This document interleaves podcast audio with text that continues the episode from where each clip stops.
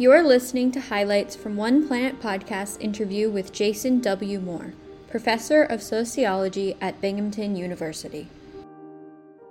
The idea of man versus nature, which is a thoroughly modern, thoroughly bourgeois, thoroughly imperialist construct.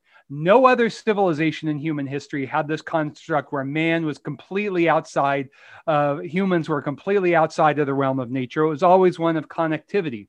That was absolutely severed. So the first step that we need to make, I think, is, at least when we read these reports, is to substitute the word anthropogenic, made by humans, anthropogenic climate change, and put in its place capital ogenic, made by capital.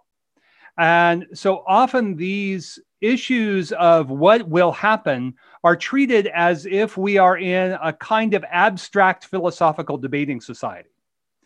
And while speculation has its important, crucial, indispensable role, speculation without a grounding in world history and the actually existing dynamics of power, profit, and life that have brought the planet to this moment is really nothing. It's just speculation. It's throwing phrases against other phrases. As Al Gore liked to tell us in Earth and the Balance, that it's a problem of we, and it's a problem of technology delinked from the profit-searching drive, delinked from the class dynamics of capitalism. And as anyone who studied technology and labor knows, the technologies that allow for bosses to control workers are the ones that are favored. It's not necessarily uh, about an abstract efficiency. Often the technologies of the modern world are monstrously inefficient.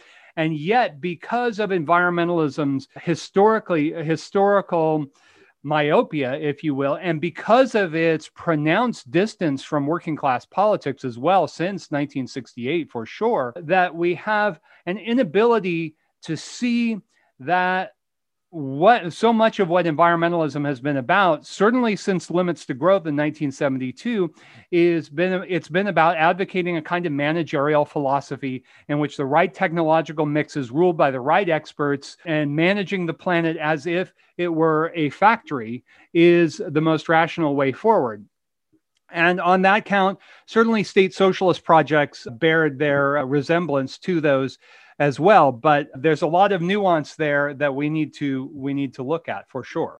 So yes, indeed, we need to look at the long history of how capitalism emerged, and we need to understand that while people often use feudalism in a pejorative way, in fact, feudalism was a much more open and liberatory system. It was characterized by much lower degrees of inequality than what occurred in capitalism, especially after the years after the year fifteen fifty, more or less, when we begin to see the first onset of the first capital ogenic, that is made by capital, capital ogenic climate crisis. So I mentioned these words, climate apartheid, climate patriarchy, which are real, very real in the world today. They are linked, of course, to the climate class divide. They are not the results of today's crisis. They are the prime movers of today's crisis. Just tell us a little bit about the World Ecology Research Network, and tell us about what, what that is, your role within it, and maybe how, you know, others who are listening could get involved. What World Ecology points out is that we are not going to be able to grapple with the challenges of planetary crisis with the thinking that created planetary crisis. We are not going to be able to make sense of it and to act upon those sensibilities through the model of man and nature or society and nature. Those are geocultural concepts carried through and reproduced over the long run of capitalism that have been instruments of domination. Now, I'm not saying this in an academician's way, like, what do you mean instruments of domination? Let me tell you that, as I like to quip, nature is modernity's N-word for the web of life. That it is not only about the domination of nature, as long understood, but it is also inscribed in, and woven into the most fundamental fabric of sexism and racism as ways of advancing the rate of profit, the profit-making opportunities for the one percent. We want a truth and reconciliation moment because what biggie environmentalism did from the beginning is it said some environmental problems are real environmental problems. They're problems of nature. They're uh, particular problems of pollution. They're particular problems of devastation and degradation, but they are not, they are not emphatically problems of working class lives.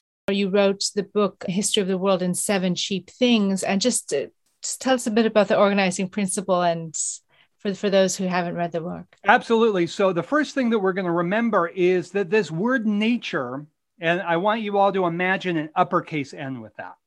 This word nature is not only the most complex word in the language, it's also in the modern world, the most dangerous word, because nature is what civilizations use to, to appropriate and exploit the unpaid work and the paid work of women, nature, and colonies to create systems of racialized and gendered domination, and to do so through a project that I call bourgeois naturalism. That is to convert webs of life, including humans, into nature, the better that they can be cheapened. I love the field of environmental history. I, I learn so much every time, but most of it is premised on a denial of labor, a denial of class, and is very much a sort of market-oriented story. It makes capitalism into a story of markets. But capitalism is only secondarily a story of markets. Capitalism doesn't destroy webs of life or simplify them through the market. It destroys them by using markets that are backed by states and empires. And in the ultimate final analysis, it sends soldiers with guns out into the field to make sure that those natures can be used profitably by business. And so we want to get a sense of, you know, it's it's how capitalism works, not in relation to this separate thing that we call environmental history, but to understand, well, this is what Raj Patel and I do in Seven Cheap Things, is to understand that something as abstract as finance is in fact a way of transforming webs of life. As I like to say, Wall Street is a way of organizing nature. We hope you've enjoyed this program and listening to the highlights of this podcast.